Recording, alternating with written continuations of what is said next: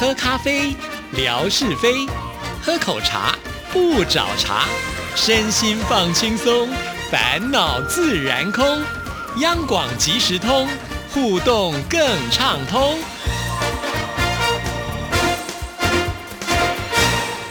亲爱的听众朋友，大家好，欢迎收听今天的央广即时通，我是谭志毅。在今天的节目里呢，继续要跟听众朋友来回复信件啊。那今天要念出的这些信呢，都是呃志毅呢在这个微博呼救的时候呢，呃马上伸出援手的听众朋友的信件，感谢你们啊，让志毅呢在今天做节目的时候不用担心材料在哪里啊。那今天呢是农历的二月十二啊，在二十四节气当中是一个什么特殊的日子呢？马上就来听听景斌先生今天的生活美学之万事万物的由来。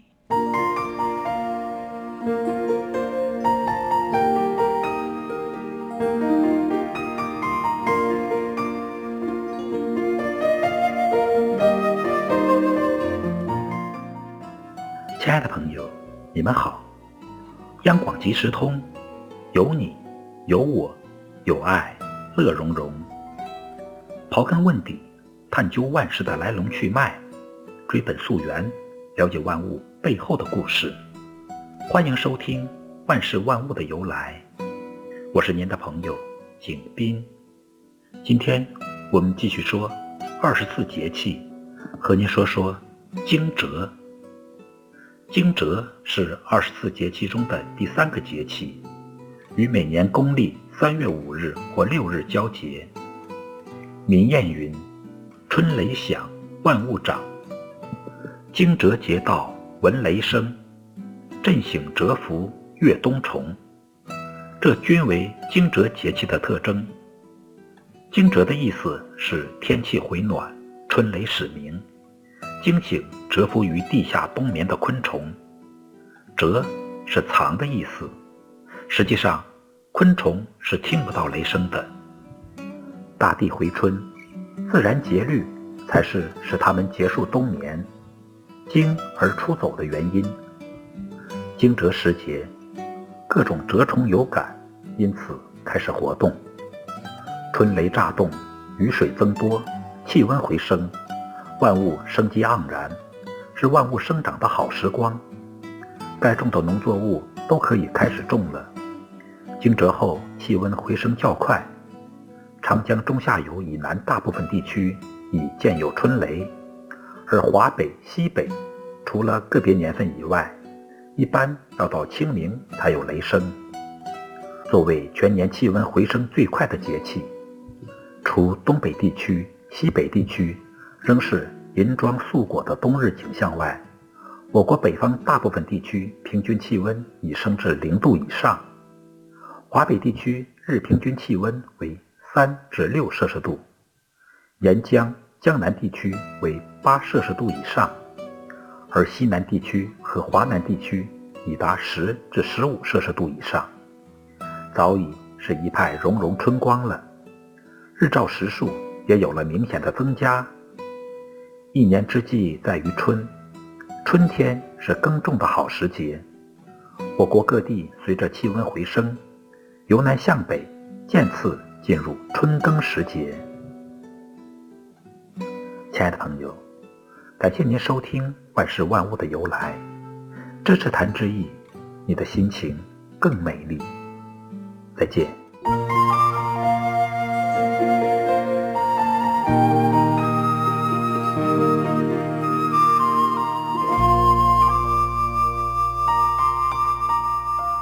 谢谢景斌先生。景斌先生呢，自从做了这个二十四节气之后呢，我就发生了一个问题哈，因为呢，其实我手边并没有农民历哈，当然呢，其实可以透过手机去下载，然后再来对日期。但是呢，志毅用的这间录音间里面有一份月历啊，呃，应该是官友准备的吧？好，这个月历呢，它非常的贴心，呃，它会在上面除了有这个农历的时间之外，而且有各式各样的节日哦。这样子呢，我就不用刻意的再去查说哇，那哪一晚一天的农历是什么样的节日啊？而且他这个节日写得非常非常的仔细哦，像是在三月份啊，今天十五号是惊蛰，还有童子军节，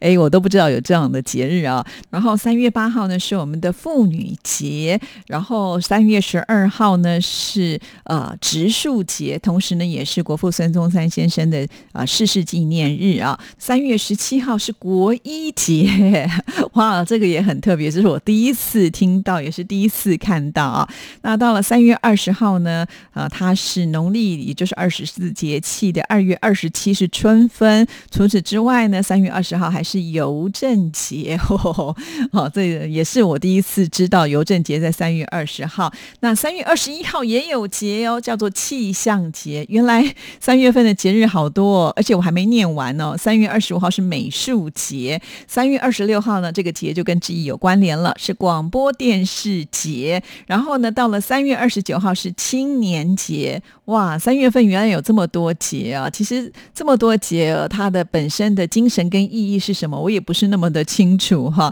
所以，如果以后我们的景斌先生做完了这个二十四节气之后呢，不妨也可以透过这些节日呢，来跟大家做一下介绍啊。不知道这个提议呢，景斌先生是不是也觉得，哎，可以来尝试看看？当然了，两岸有一些节日呢是不在同一天的，比方说像儿童节啊，还有父亲节，跟台湾呢都不太一样啊。不过没关系，其基本上呢，这些节日的庆祝的精神啊，它应该呢都还是比较接近的啊。所以呢，日子是哪一天就不是那么的重要，反正呢，这些节日我们都没有放假嘛。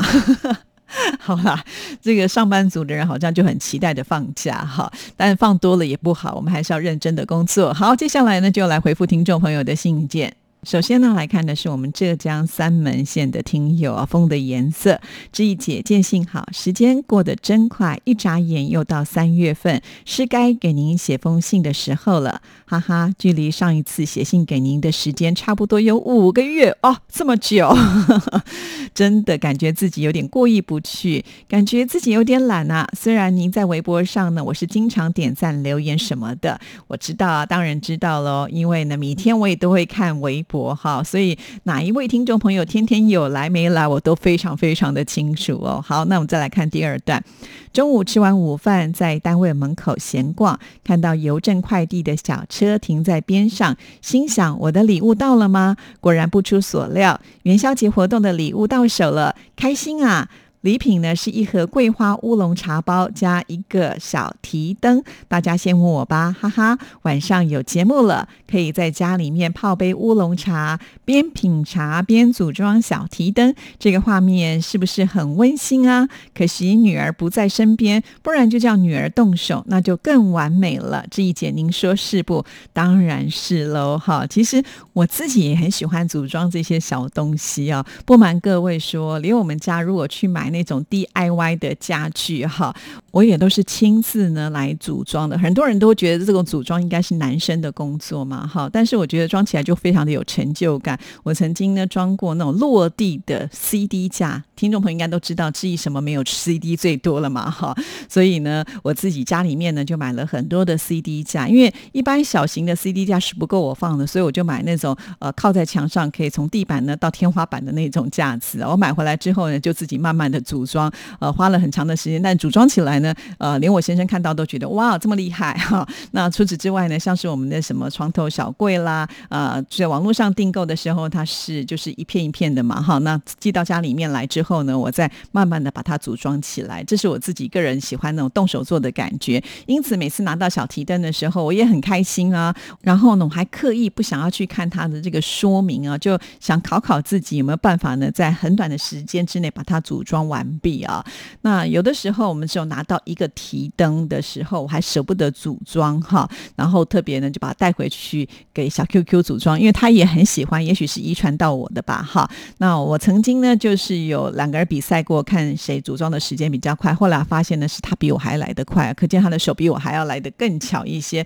所以我完全能够体会呢风的颜色所说到了，如果女儿在身边的话，看到他那种呃就是很开心很很很快乐的要去组装这样东西的感觉的时候，其实做父母的心情会更开心啦哈。那除了折小提灯之外呢，再来就是提到了喝杯乌龙茶哈，台湾的乌龙茶是非常的有名。那全操这次的运气很好啊，抽中了这个乌龙茶，而且呢这个包装上我觉得设计呢是非常的精美。当时我看到这个礼物我就想说嗯，送给我们听众朋友应该会喜欢啊。看来我们全操呢应该还是蛮满意的啦哈，看到听众朋友满意，致意也就跟着满意咯。好，我们再来看下一段。今年这个年不开心啊，老丈人大年二十九住院，大年三十我在医院陪护。正月初四老丈人驾鹤西归，初六遗体火化。本来挑选日子是正月十二送他上山，结果疫情越来越严重，什么事情都做不好，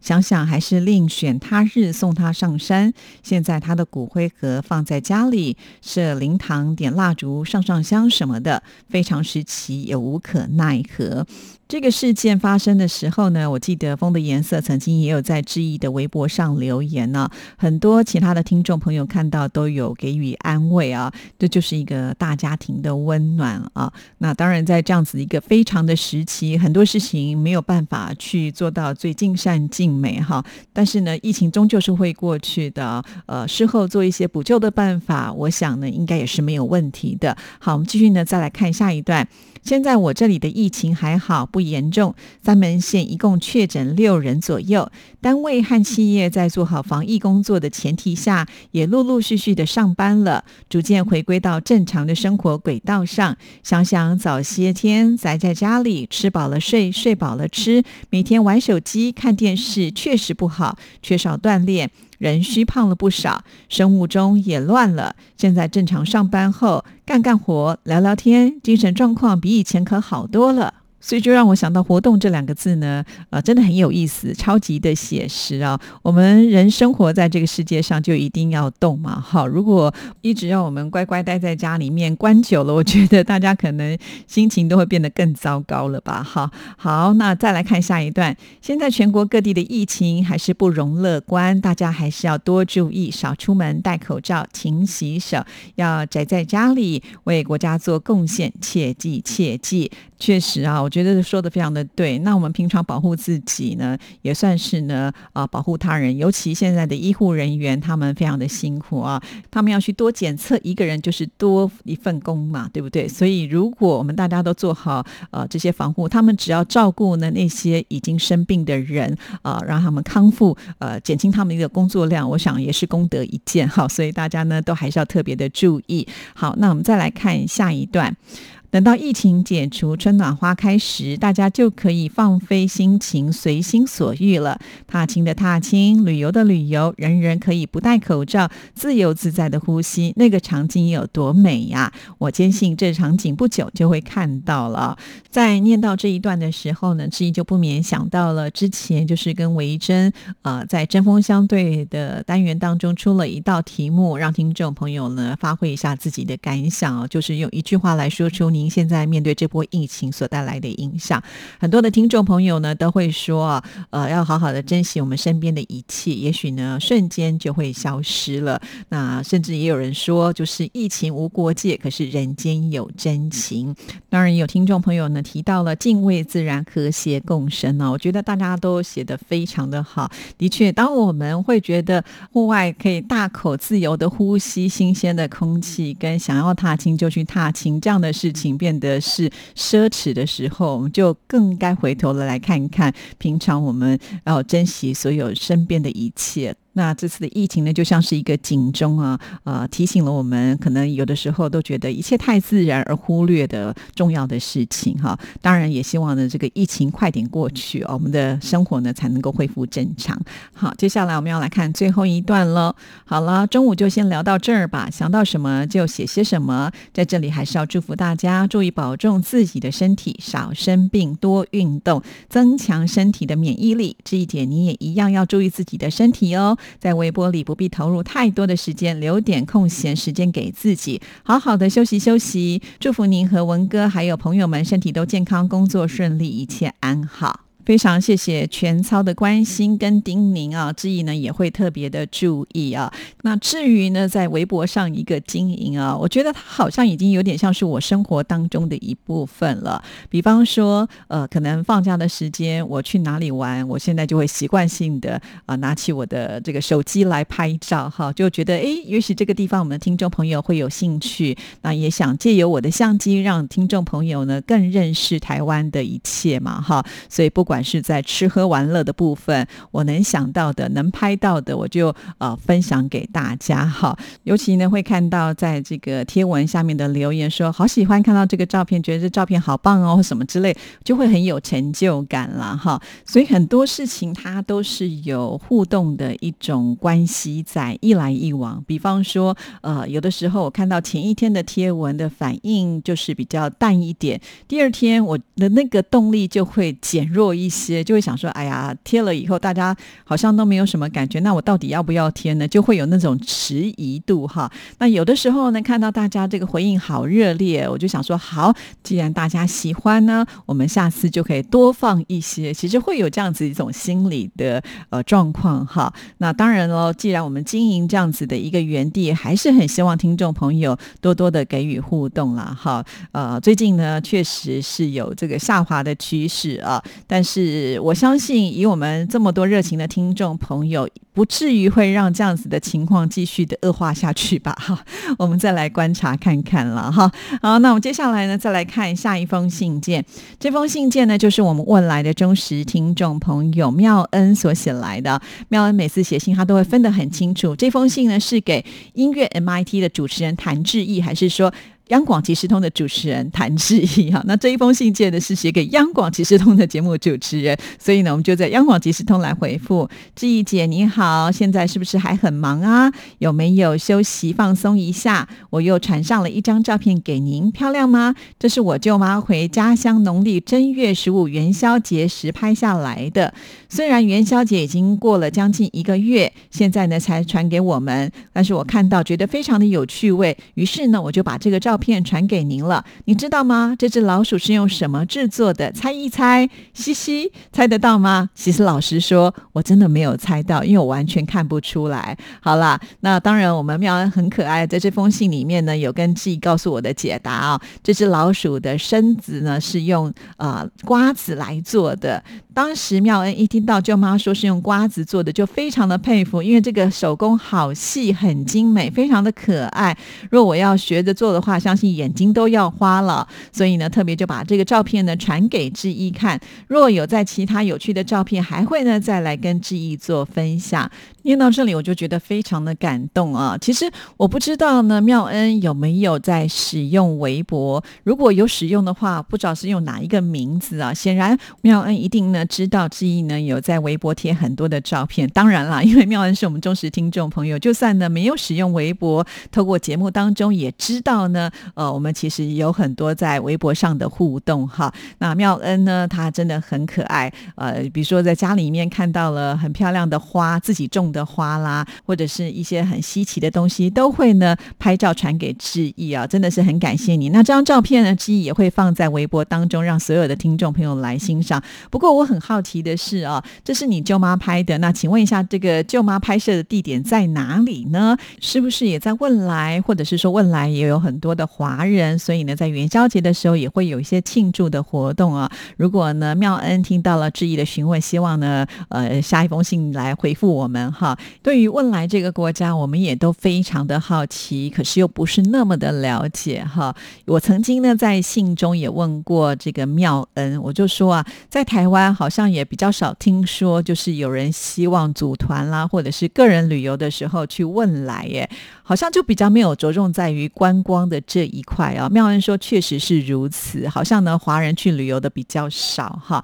所以啊我突然有一个想法啊，让我们大家能够借由妙恩更认识汶莱的话，就请呃妙恩以后在未来的信件当中能够帮我们多多的介绍，比方说你们是怎么样移民到这个汶莱的啊，那在汶莱的华人大概有多少呢？或者是平常呃一些就是华人的节日你们是会不会大家聚在一起来呃欢度呢？呢？好，这些其实都是我们很想知道的。呃，也请呢妙恩以后呢，慢慢的来为我们大家做介绍啊。好啦，很快的，我们今天节目时间呢，到这边就要告一个段落了。还是要提醒所有的听众朋友啊，节目要长长久久的下去的话，一定要听众朋友呢实际上的支持。什么是实际上的支持呢？就是要多多写信啦 ，r t i t a n t a n at gmail dot com， 等待您的来信哦。祝福您，拜拜。